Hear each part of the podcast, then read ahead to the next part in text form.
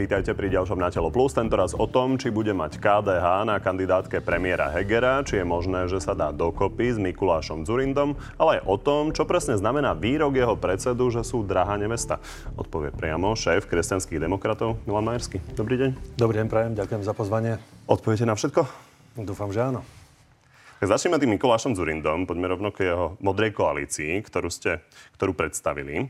A vy ste sa pomerne rezolutne vyjadrili, že nemôžete spolupracovať s nimi, pretože tam majú spolu a predsedu Miroslava Kolára, ktorí sú liberálni. To sú vaše slova. On ale hovoril, že ste to síce povedali, ale následne mu zatelefonovali. Otvorene a úprimne, že sme nakoniec tohoto rozhovoru, to bol on, ktorý navrhol, že zriadíme dve trojčlené delegácie. My modri, teda modrá koalícia dnes a kresťansko-demokratické hnutia budeme sa ďalej zhovárať. Pán predseda, čiže je to tak, že robíte ramena a vlastne v pozadí rokujete? Nie, je to tak, že kresťansko-demokratické hnutie pokladá jednak vedenie a predpokladám, že aj občania za slušnú politickú stranu, kde je normálne odpovedať na to, keď je niekto oslovený. Mikuláš Zurinda nás pred časom oslovil, poslal nám svoje desatoro, svoje desatoro, teraz už. A v tom e, vyhlásení, alebo v, tom, v tej ponuke bolo aj to, aby sme sa stretli. Ja som na to zareagoval potom, ako mal on tlačovku a najbližšie stretnutie máme pri, no, dohodnuté, myslím, že vo štvrtok tento týždeň. Dobre. Ja len časovo to nejakým spôsobom zosúladím. Čiže uh, Mikuláš Zurinda povedal, že ste mu 17. januára zavolali. A uh, viete, kedy bol ten rozhovor v aktualitách, na ktorý reaguje? Po, v aktualitách rozhovor so mnou. No, my sme sa jednoducho... 17. januára. My sme sa jednoducho dohodli, Vy ste mu v deň, kedy ste povedali, že sa s ním nedá spolupracovať, zavolali, že poďme mať týmy. Moment, aby sme si to ujasnili. Je normálne s politickým partnerom, alebo súperom, alebo konkurentom komunikovať. KDH bude s ním komunikovať, bude s ním rozprávať a teraz poďme na merito veci. Mikuláš Zurinda zatiaľ, a to som povedal tiež v tom rozhovore, zatiaľ nepredstavil svoje tézy programu, nepredstavil svoju víziu sveta alebo víziu riešenia problémov na Môžeme Slovensku. sa k tomu pokojne dostať, dostaneme sa aj k tomu, čo chcete vlastne vyrobiť, ale tá otázka je iná. Vy ste povedali, a môžete to rozporovať, 17. januára pre aktuality, Áno. že s týmto projektom sa nedá, pretože sú tam liberáli a bude to liberálna strana. V ten istý deň ste mu zavolali, zostavme trojčlené delegácie, aby sme sa zhovárali. O tých trojčlenných delegáciách bola debata už dávno predtým. A Mikuláš Zurinda o tom vie.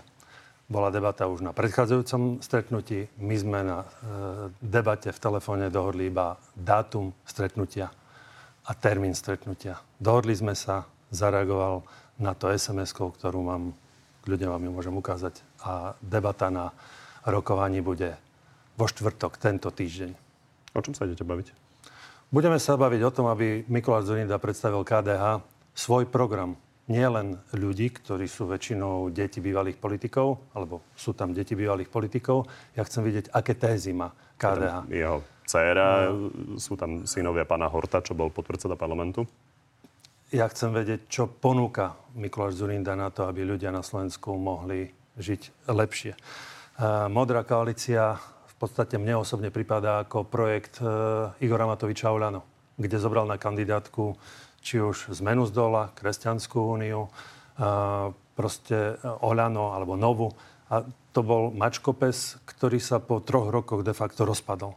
A ja mám obavu, že takto široko názorovo rozpoltená politická strana alebo koalícia, aj keď dnes to ešte nie je koalícia, sa môže o veľmi krátkom čase rozpadnúť. Vy to definujete najmä, najmä cez tých uh, liberálov a konzervatívcov. A toto k tomu hovorí Mikuláš Durinda.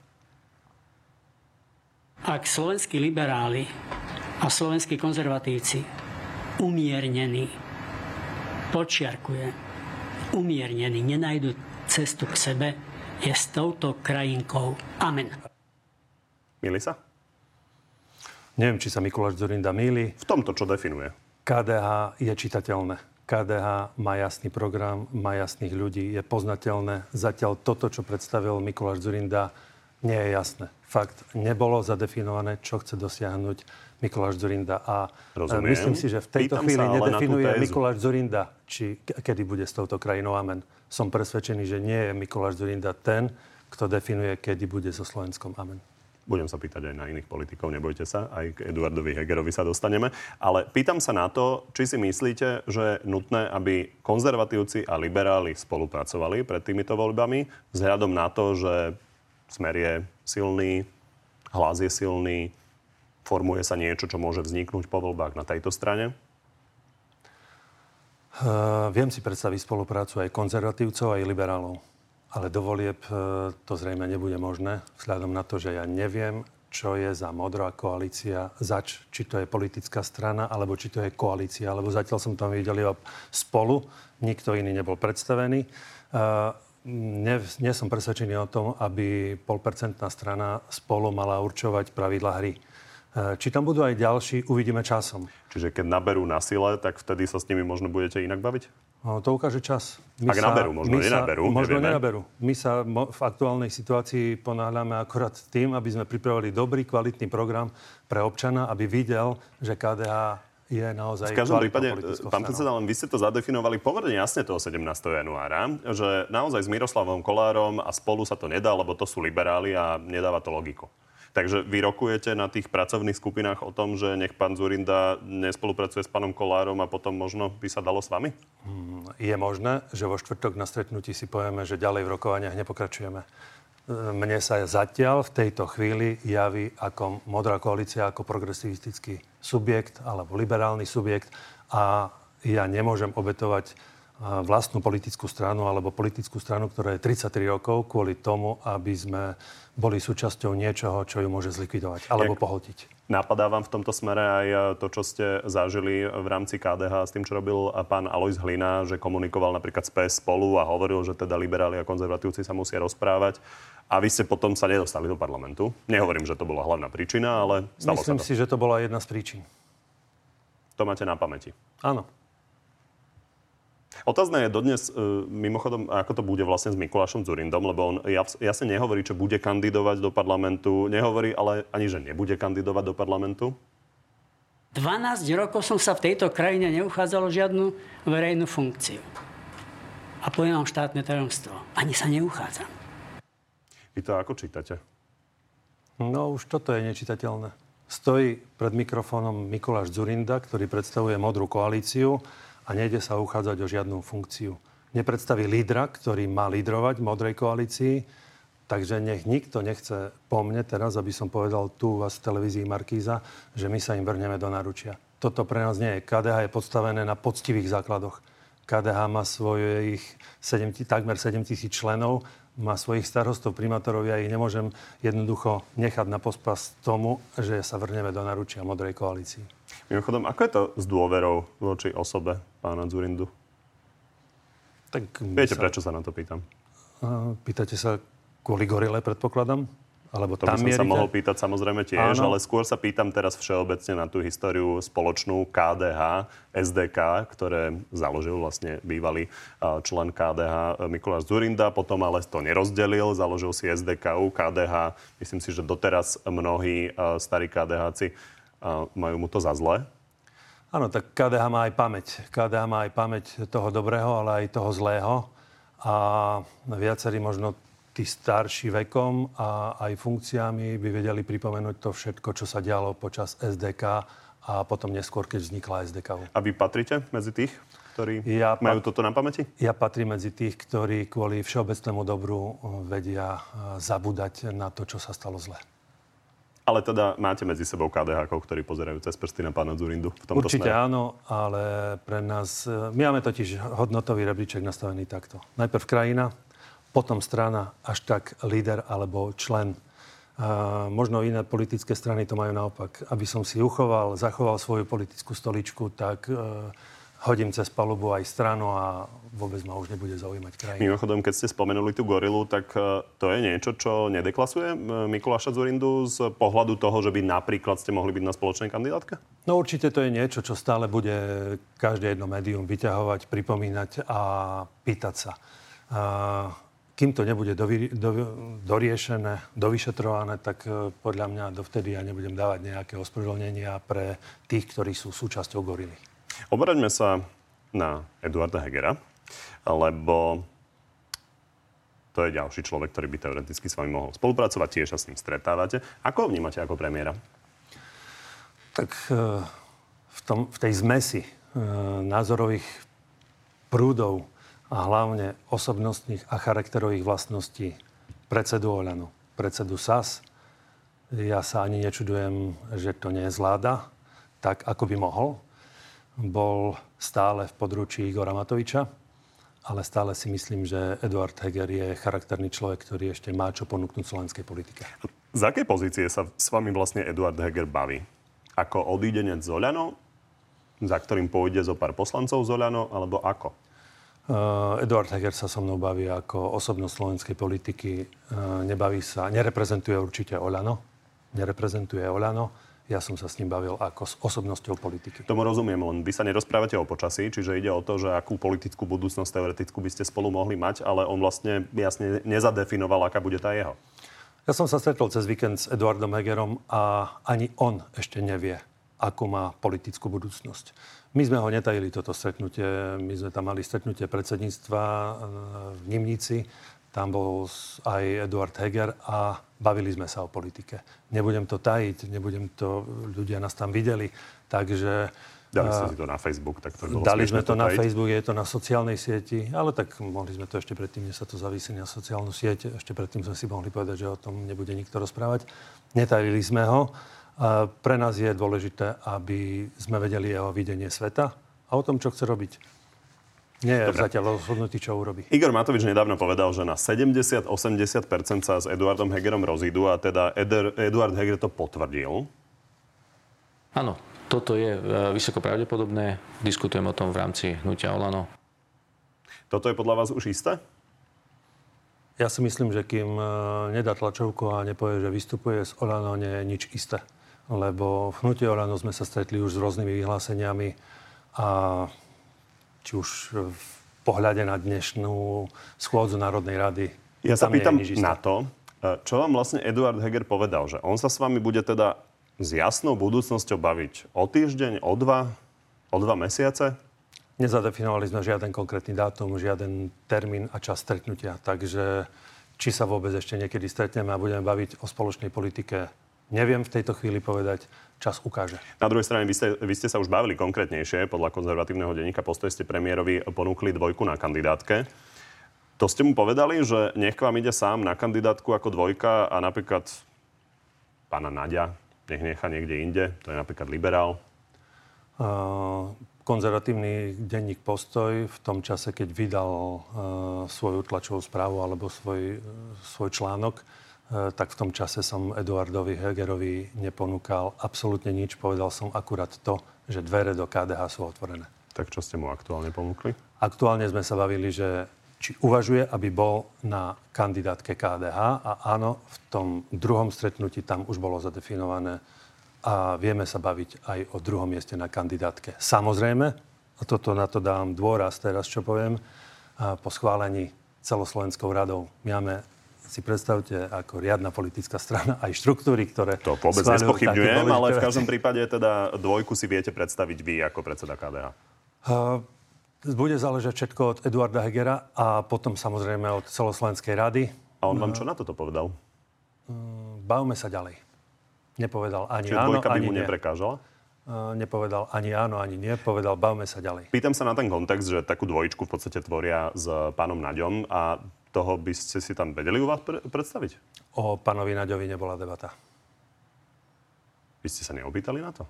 No, ja som dával ponuku, alebo my sme sa bavili o osobe Eduarda no, Hegera. Eduard Heger, lebo oni stále tvoria, hovorím, akúsi dvojicu.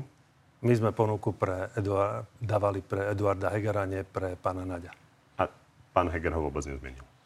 Bol tam okrajovo spomenutý z jeho strany, ale my sme sa k tomuto nevyjadrovali. Nehovorí, že toho musí zobrať za sebou.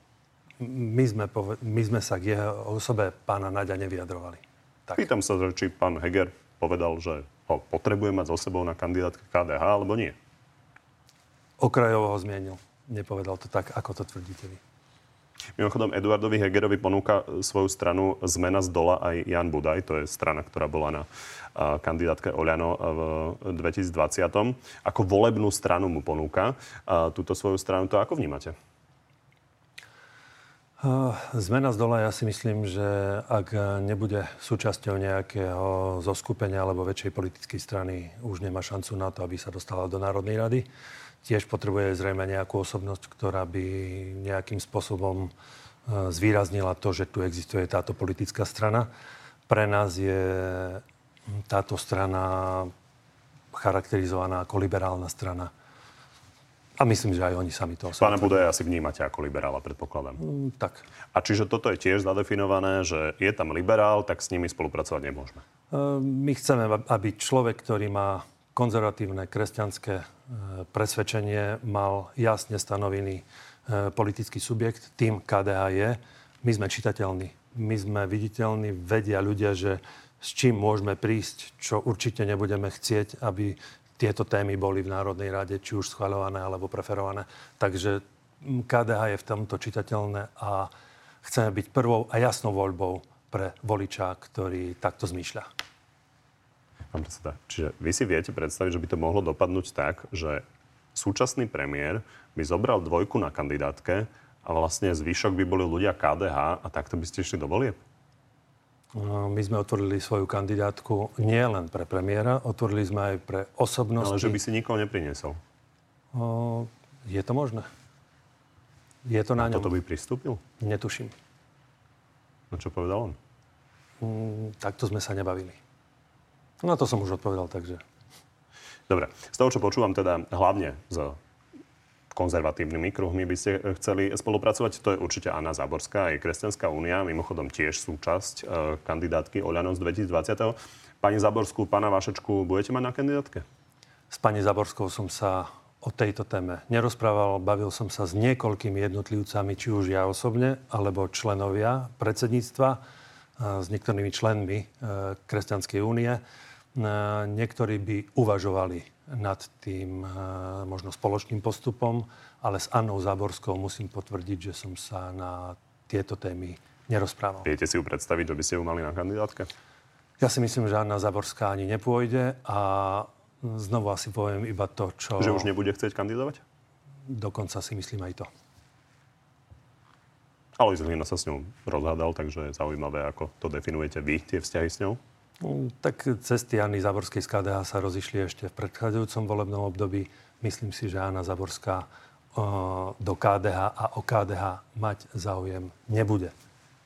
Ale niekto z Kresťanskej únie možno áno. Niektorí ľudia z Kresťanskej únie, s niektorými som sa stretol, rozprával, či už ja osobne, alebo členovia predsedníctva KDH a prejavili záujem o nejaký užší druh spolupráce a možno aj to, aby sa Kresťanská únia alebo jednotlivci z Kresťanskej únie pridali do KDH. Keď pokračujeme v tých konzervatívne ladených subjektoch, tak čo za ľudia Veronika Remišová? Stretli sme sa aj s Veronikou Remišovou, aj to bolo na sociálnej sieti, to sa nedá zatajiť. A my to ani netajíme. Jednoducho... Či by ste túto stranu brali? Lebo je, je to konzervatívna strana, alebo minimálne teda pani Remišová je tak určite definovaná. Navyše tá strana má aj nejaké peniaze zo štátnych príspevkov, čiže keby som parafrázoval vaše slova, môže to byť dobrá nevesta pred voľbami? No, teraz kto? KDH pre za ľudí alebo za ľudí pre KDH? Za ľudí a pani Remišová a je strana, ktorá má štátne príspevky. Áno. Uh, tak uh, KDH uh, nebude dávať jasné stanovisko v tejto chvíli, e, s kým určite pôjdeme alebo s kým nepôjdeme. My debatujeme so všetkými. Viete, to by aj nebolo férové z mojej ja. strany. My sme sa stretli. Spoločný postup s pani Remišovou si... k tomuto má bližšie ako s Mikulášom Zurindom? No, tak, od e, pani Remišovej odišla veľká časť e, možno viac liberálne orientovaných politikov. Dá sa definovať, že tí, ktorí ostali, sú konzervatívnejší a možno aj bližší ku KDH. Dokonca predpokladám, že keď tak zmapujem si narýchlo nejaké osoby, tak niektorí boli dokonca aj členmi KDH. A či urobíme s nimi nejakú dohodu v tejto chvíli, je ťažké povedať. Ja si myslím skôr, že asi e, členská základňa vyhodnotí, že pôjdeme bez za ľudí ja hovorím tak pocitovo, nie faktograficky. Debatujem s členskou základňou, mám ich výroky, mám ich debaty. Keď sme hovorili o tých financiách, tak uh, sa zastavme ešte určite pri uh, Rudolfovi Kusom, kandidátovi na bratislavského primátora, ktorého ste podporili. A takto to podľa neho bolo. Na začiatku bola dohoda, že politické strany sa zložia na kampaň každá asi 100 tisíc eur a každá z tých strán dohodu dodržala. Sedí? Myslím, že to plus minus sedí. Až na to, že to neboli vaše peniaze, podľa toho, že ste povedali. Uh, boli to peniaze darcov, ktorí prispeli na účet KDH a tí podporili kampaň Rudolfa Kuseho. Uh, v zmysle dohody, ktorú zrejme uzavrel v tom čase uh, na bratislavského primátora.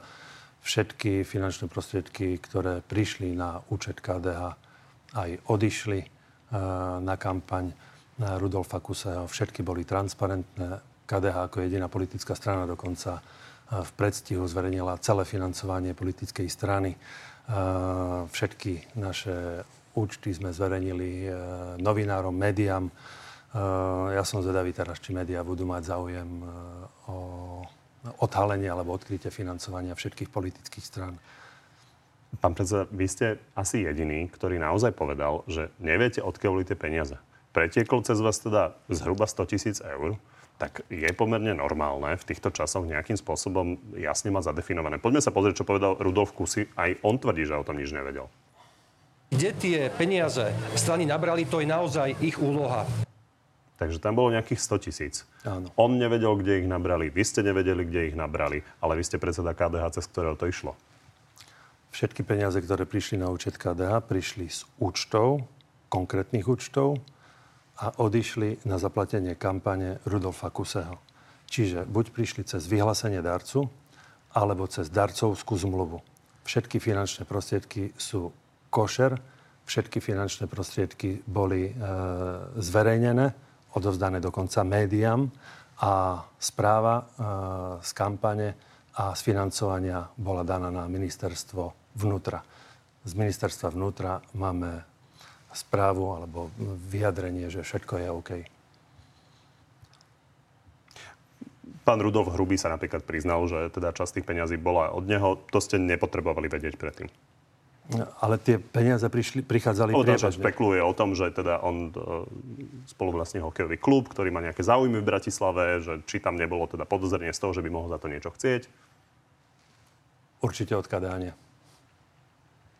Ale išlo to cez vás ale všetky finančné prostriedky, ktoré prišli, za nich bola krytá finančne kampaň Rudolfa uh, Kuseho. Mimochodom, oni si pýtajú ešte nejaké ďalšie peniaze, pokiaľ viem, aj od vás? Bola taká snaha, ale my sme povedali, že nemáme na to žiadnu objednávku, takže my sme z toho mimo obliga. Nebude z toho súd? Um, predpokladám, že nie. Uh, niekto môže chcieť po nás peniaze, iba keď má nejakú objednávku. My sme žiadnu objednávku nevystavili, takže nic z toho nemôže po nás chcieť. To stíhanie pána Kusela ako vnímate? Tak je to rozporuplné, samozrejme. E, zatiaľ Dá stále, sa vám to rozporúplne? Stále platí prezumcia neviny. Ja som sa s pánom Kusim v živote nevidel. Poznám ho iba z médií, takže asi takto. Pán predseda, tak toto zhrniem. Budete to na budúce robiť inak? E, či to budeme robiť ináč, e, rozhodnú miestne a krajské štruktúry. My sme hnutie budované z dola. Ja som rešpektoval rozhodnutie miestnych a krajských štruktúr. Padla dohoda, že sa podporí Rudolf Kusy. E, všetko prebehlo, Rudolf Kusy nebol úspešný. Je to za nami a dúfam, že aj celá táto e, situácia okolo neho. Preto sa pýtam, či to budete robiť tam budúce Určite inak. budeme opatrnejší. Čo si napríklad myslíte, keby sme pokračovali teda v tých ďalších stranách, ktoré sú definované ako konzervatívne, o pánovi Kufovi, pánovi Tarabovi, tých si viete predstaviť na kandidátke? Nie. Prečo? Uh, agresívny štýl politiky uh, mi veľmi prekáža. Ja um, ako uznávam, keď má niekto nejaký hodnotový svet, ale to, akým spôsobom sa chce k tomuto hodnotovému svetu prepracovať alebo presadiť tieto hodnoty, mi už naozaj vadí nie je dobre, ak e, agresia je možno a široké lakte sú vyšším princípom pred tým, ako presadzuje svoje vnútorné nastavenie ten konkrétny politik. Boris Koller povedal, že títo pani sa môžu ocitnúť na jeho kandidátke a ja teda hovoril, že napriek teda spolupráci s LSNS predchádzajúcej, že to rozhodne nie sú fašisti, ale on hovorí, že tvrdí kresťania. Dobrá kategória? Má byť kresťan tvrdý? Kresťan má byť ja to nehovorím samoučelne, Kresťan... lebo cez týchto ľudí môžeme definovať, že akú e, má predstavu o tej konzervatívnej e, politike KDH. Áno, ako, ja, to bola rečnícka otázka. Ja osobne som presvedčený, že kresťan má byť zásadový, nie tvrdý. A tie svoje zásady, ak dokáže pretavovať aj do osobného života, aj do spoločenského života, tak potom nebude problém, aby ich presadzoval aj v politickom živote. Ako vnímate úlohu Eduarda Hegera vo vláde? Myslím aj v tom kontexte partnerstva s Igorom Matovičom. Možno jeden výrok, e, ktorý vlastne hovorí o tom, že Igor Matovič to minimálne tak tvrdí, že ten ich rozchod nemá byť definitívny, že to je len spôsob, ako nabrať voličov a potom spolu vládnuť. Pozrime sa na to. My chceme ísť spolu, ale chceme dokopy ako demokratické spektrum vyhrať voľby. Ja si úplne plne uvedomujem, že nie každému vyhovujem. Čo hovoríte na tento plán? Zdá sa mi to špekulatívne. A s tým nemám problém povedať, že zdá sa mi to špekulatívne. Čo vám povedal Eduard Heger? Toto je ich plán? Že teda sa nejak rozdelia? Igor Matovič hovorí, že on bude zbierať tých nejakých liberálnejšie naladených, Igor Matovič tých nejakých konzervatívnejšie naladených a potom budú spolu vládnuť a ako demokratické spektrum vyhrajú voľby. Zdá sa vám, že kresťanský demokrat alebo konzervatívec Igor Matovič je. Mne osobne sa to, ja nezdá. Mne sa to osobne nezdá, že by bol konzervatívec a, a mal takéto videnie sveta. A, a zrazu teraz tým, že to možno je trošku kúlovejšie v tomto období a ľudia reflektujú možno viac na niektoré veci, ktoré sa dejú v Európe, vo svete, tak zrazu tu nastaví tému a to chce získať e, voliča možno aj z konzervatívneho sveta. Ja si myslím, že to je falošná hra a preto na ňu nenaskočíme. Dobre, a čo hovorí Eduard Heger, keď sa o tomto rozprávate, že či vy máte byť nejakým e, výťahom liberálne naladených e, kresťanov, ktorí potom spoločne s konzervatívne naladenými kresťanmi s Igorom Matovičom budú vládnuť? Uh, hra, ktorú hraje Igor Matovič, nie je čitateľná. KDH čitateľné je. KDH má od poslednej obce, alebo od prvej obce na začiatku Slovenska až po Bratislavu starostov a primátorov. Má členskú základňu, má program, má jasné tézy. Tam je čitateľnosť tejto... Tomu rozumiem, len uvažujete nad tým, že by ste mali dvojku kandidátky pána Hegera, o ktorom pán Matovič hovorí, že sa tak nejak dohodnú na rozdelení, aby sa spojili. Áno, na to som už odpovedal. Ponuka bola daná. Uvidíme, ako zareaguje Ja sa pýtam, Edward či je možné, Heger. že ste súčasťou takejto hry. No, nie sme súčasťou určite takejto hry. Je možné, že nakoniec to, ako sa debatuje s Eduardom Hegerom, nakoniec nič nebude a celá bublina. Myslíte si, že si to Igor Matovič vymyslel, aby to vyzeralo, že sa menej hádajú? Mm, podľa mňa je dosť pravdepodobné, že je to aj unikový mod pre Igora, pre Eduarda Hegera, aby sa ako si dištancoval od Igora Matoviča. Toto je skôr pravdepodobnejšie. Z čo, môjho pohľadu. Čo napríklad maďarské strany? A s tými si viete predstaviť nejakú spoluprácu? Uh, vieme si predstaviť aj s maďarskými politickými Primárne sa pýtam na Alianciu, to je najväčšia strana, ktorá spája vlastne SMK aj Most. Ehm, zatiaľ sme sa s nimi nestretli. Uvidíme, či bude v najbližšej dobe dohodnuté nejaké konkrétne stretnutie, kde si povieme zo pár týchto vecí. Aj tam to inak vrie, lebo samozrejme SMK to chce ťahať takým národnejším spôsobom, národoveckejším spôsobom, myslím teda na tej maďarskej strane a občianskejšie to chce most. A e, vy si myslíte, že bude sa s nimi dať vôbec dohodnúť? Či sa bude dať dohodnúť s maďarskými politickými stranami, ja v tejto chvíli neviem. Nemal som s nimi stretnutie zrejme bude nejaké stretnutie, kde budeme rozprávať aj o týchto témach, ale toto je teraz predčasné. Čiže to je skôr nepravdepodobné, že by ste išli s maďarskými stranami do volieb? Je to dosť nepravdepodobné. Poďme k tým predčasným voľbám, aj keď teda ešte stále nevieme, že kedy vlastne budú, lebo uh, uvidíme, kedy sa vlastne odhlasujú a aký termín konkrétne. Ale Iveta Radičová, ktorá tu bola pred týždňom, uh, dáva po referende šancu tomu, že v nich zvíťazí Robert Fico. Bolo to presnejšie 1 160 tisíc voličov a nejaké drobné, ktorí hlasovali za. Voľby v parlamentnej demokracii vždy vyhráva najväčšia menšina. A toto číslo je dostatočné. Je možné, že Robert Fico vyhrá voľby? Áno, táto možnosť tu je, ale či bude schopný skladať vládnu koalíciu, to je druhá otázka. Aký máte vy scenár najpravdepodobnejší? Tento alebo nejaký iný? Ja osobne si myslím, že voľby budú až vo februári, aj keď to je možno fantasmagoria. Ale... Prečo si to myslíte? Mm, lebo sa nedohodnú na tom, čo bolo zadefinované. Nedohodnú sa na septembri, nedohodnú sa na júni a už vôbec nie v máji. A ja si myslím, že tam bude najväčší kameň úrazu tejto súčasne poverenej vlády. To vám Eduard Heger prezradil? Nie, nikto mi to neprezradil. To je moje, moje osobné presvedčenie, kvôli ktorému som uzavral aj stávku. Koľko máte stavené na tom, že nebudú predčasné nie, voľby? Nie, nie, to je iba taká osobná kamarátska stávka o fľašu, takže žiadne peniaze v tom nie sú. Dobre, bez ohľadu na to, treba povedať, že aj keď budú tie e, voľby v riadnom termíne, tak to nie je zas až tak ďaleko. Tá kampaň bude bežať pravdepodobne už po lete e, na plné obratky. Napokon niektorí hovoria, že beží už teraz. Môže to dopadnúť inak, ako že pán Pellegrini alebo pán Fico tie voľby vyhrajú?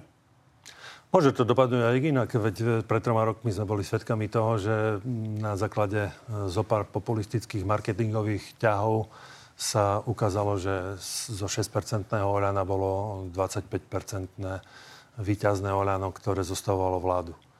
Takže tých scenárov je veľmi veľa. A to je jedno teda, že či voľby budú v máji, v júni alebo až vo februári o rok. Teraz sa najmä hovorí o tom scenári, samozrejme môže prísť aj takýto nepre, povedateľný, ale najmä o tom scenári nejakého druhého SDK, ktoré by teda pospájalo uh, veľa pravicových subjektov. Mimochodom, Iveta Radičová tvrdí, že ona si myslí, že to nevznikne, ale hovorí aj toto že bude sloboda slova mať rovnakú váhu, ako má sloboda vierovýznania. Sme toho schopní? Ak liberáli s konzervatívcami nebudú mať túto schopnosť, tak ten spor ich opäť rozbije.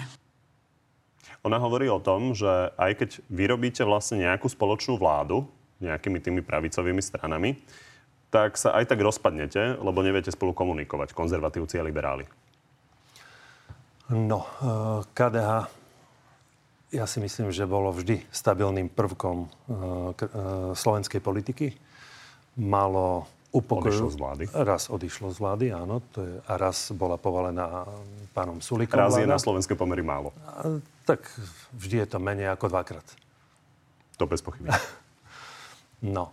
A bolo to, myslím, že pol roka pred voľbami kvôli tomu, že nebol dodržaný e, možno volebný program alebo zmluva, zmluva s Vatikánom? Zmluva e, vo výhrade vo svedomí.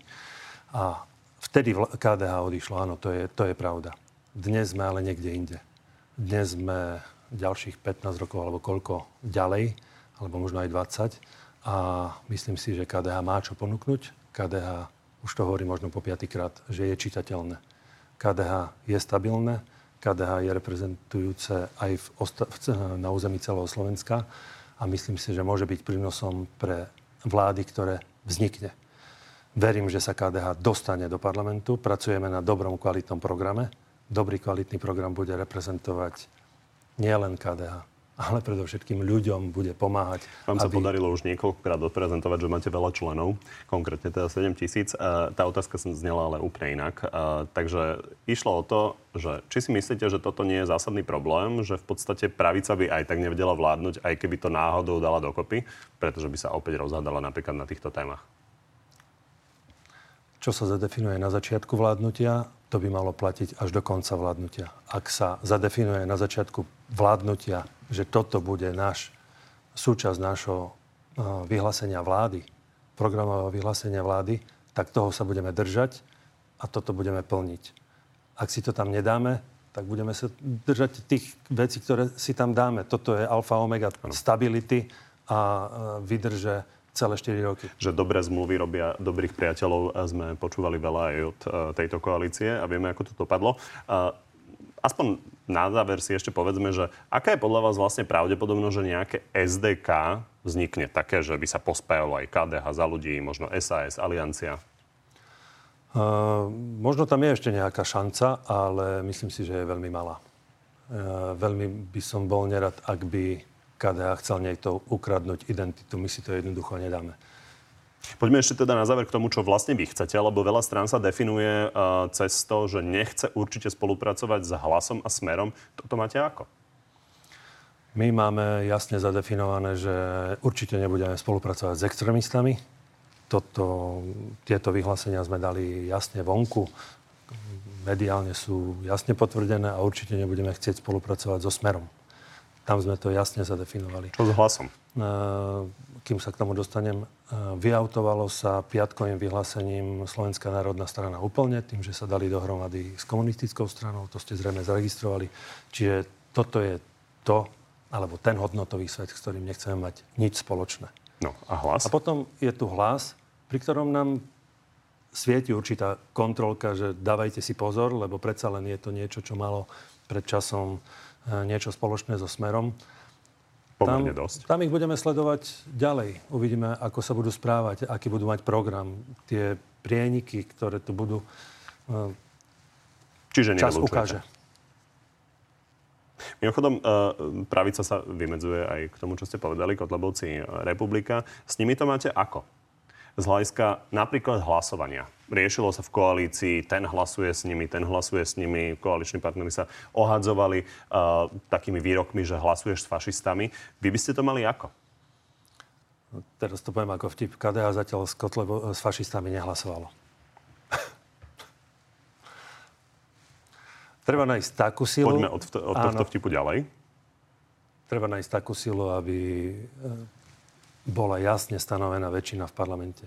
Ak má niekto ústavnú väčšinu v parlamente a v priebehu troch rokov alebo ešte aj kratšieho času o ňu príde a dokonca sa mu potom rozpadne vláda, tak to je zahambujúce. Toto, toto nemôže pokračovať ďalej. Tento chaos, ktorého sme viete, svetkom... k čomu smerujem. Áno. Zaujímavá otázka sú e, rôzne návrhy o interrupciách. Čiže mali by ste to tak, že pri interrupciách, tam by ste urobili výnimku, tam by ste napríklad z republikou alebo, alebo LSNS hlasovali a pri iných nie? Tak platí určitá zásada, že s fašistami sa nehlasuje. Ani v takýchto veciach? Platí určitá zásada. A ak sa urobí dobre programové vyhlásenie vlády, tak do takej situácie sa KDA ani nedostane, lebo presadiť také riešenia na pomoc tým, ktorým sa chce pomôcť, ktorí sú v zlej sociálnej situácii a dostali sa do takej možno až neriešiteľnej situácie, že im jednoducho pomôžeme, aby Mali sme poslancov koalície, ktorých to zlákalo hlasovať e, teda s týmito stranami o takýchto návrhoch, takže vy by ste to mali vyriešené, nehlasovali by ste v týchto ich situáciách. V tejto chvíli to hovorím takto, že s fašistami by som nehlasoval, ale neviem teraz presne zadefinovať konkrétnu vec, takže radšej by som sa možno aj zdržal teraz v tomto prípade. Tak nemáte to zadefinované? Ja som to povedal. Viete, čo sa tu dialo? Zatiaľ platí to, Určite že ste to pozorne sledovali. Dobre, poďme ešte pri tých kultúrno-etických otázkach k iným veciam. Napríklad Richard Sulik hovorí, že si chcú eh, dávať registrované partnerstva vlastne ako kardinálnu podmienku na vstup do vlády. Tam by ste sa ako zachovali? Dnes už je vypracovaný eh, pánom ministrom Karasom určitý návrh na to, ako tak majú... určite nie sú registrované partnerstva. Nie sú to. to v podstate... No, veď ja za chvíľu poviem. Nejakým spôsobom vyriešil cez dôverníkov? Cez dôverníkov, aj keď ten pojem je trošku taký pofiderný, lebo dôverník B, bytový dôverník alebo domový dôverník, hej.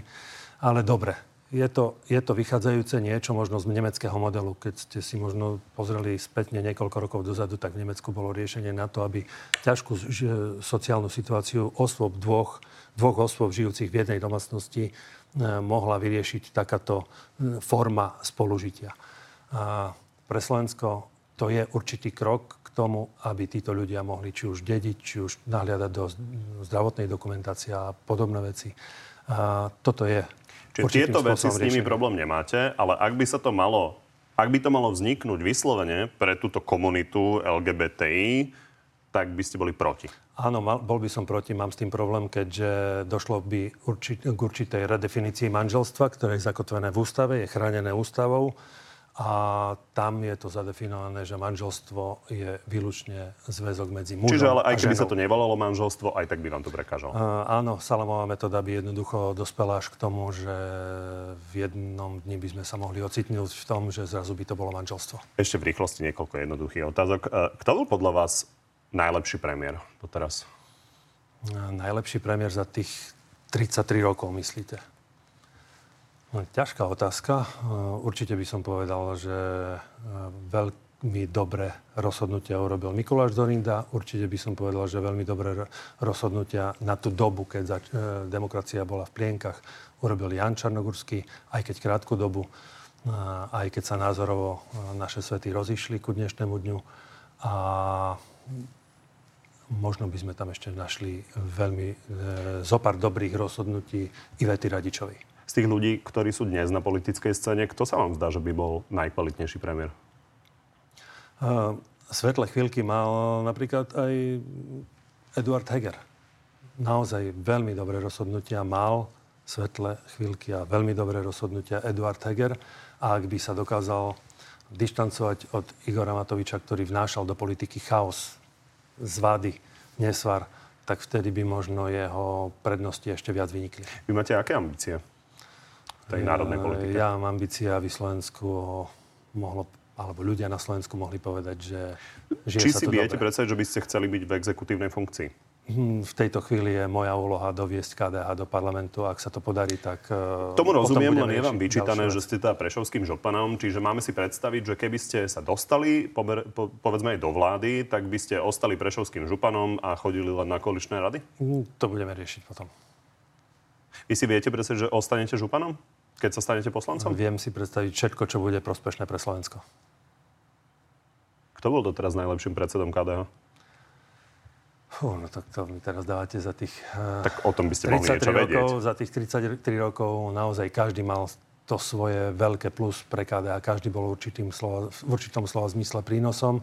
Od Jana Čarnogurského cez e, Paľa Hrušovského, Jana Figela, Alojza Hlínu. To nie je zložitá otázka. Kto bol doteraz najlepším predsedom KDH? Paľo Hrušovský a Jan Figel. Aby sme nezabudli, ten váš výrok, drahá nevesta. To ste ako mysleli? No, keď vám začnú vyvolávať e, či už predsedovia e, politických strán alebo členovia politických strán a chcú sa s vami stoj čo stoj stretnúť a v čo najskoršom čase, zrejme preto, že sa blížia voľby, tak zrazu zistíte, že ste na roztrhanie a musíte usporadovať svoj kalendár stretnutí a program tak, aby ste tie stretnutia naozaj absolvovali, aby ste dali e, slušnú, hodnovernú odpoveď na ponuky, ktoré vám dávajú, ale aby neboli likvidačné aj pre KDH. Tak vtedy vás napadne aj ten výrok, že sme drahou nevestou, lebo zrazu je o vás záujem. Keď vás tak počúvam, tak je vylúčené, že pôjdete s kýmkoľvek liberálne naladeným na jednej kandidátke? Je to pravdepodobné, že KDH pôjde samostatne. Vysoko pravdepodobné, dokonca viac pravdepodobnejšie ako to, že pôjdeme s niekým. Čiže koľko? 0%? 20%? Že sa spojíte Mm. s nejakou stranou? Nerad by som to na nejaký pomer hodnotil, ale momentálne mi to vychádza, že KDH zatiaľ pôjde samostatne. Tak uvidíme. Ďakujem pekne. Ďakujem aj ja, ďakujem za pozvanie. Z dnešného Na telo plus je to všetko. Pri ďalšom sa vidíme opäť v útorok o 14. na životu na TV novinách alebo si nás nájdete v archíve a na podcastoch. Príjemné popoludne ešte.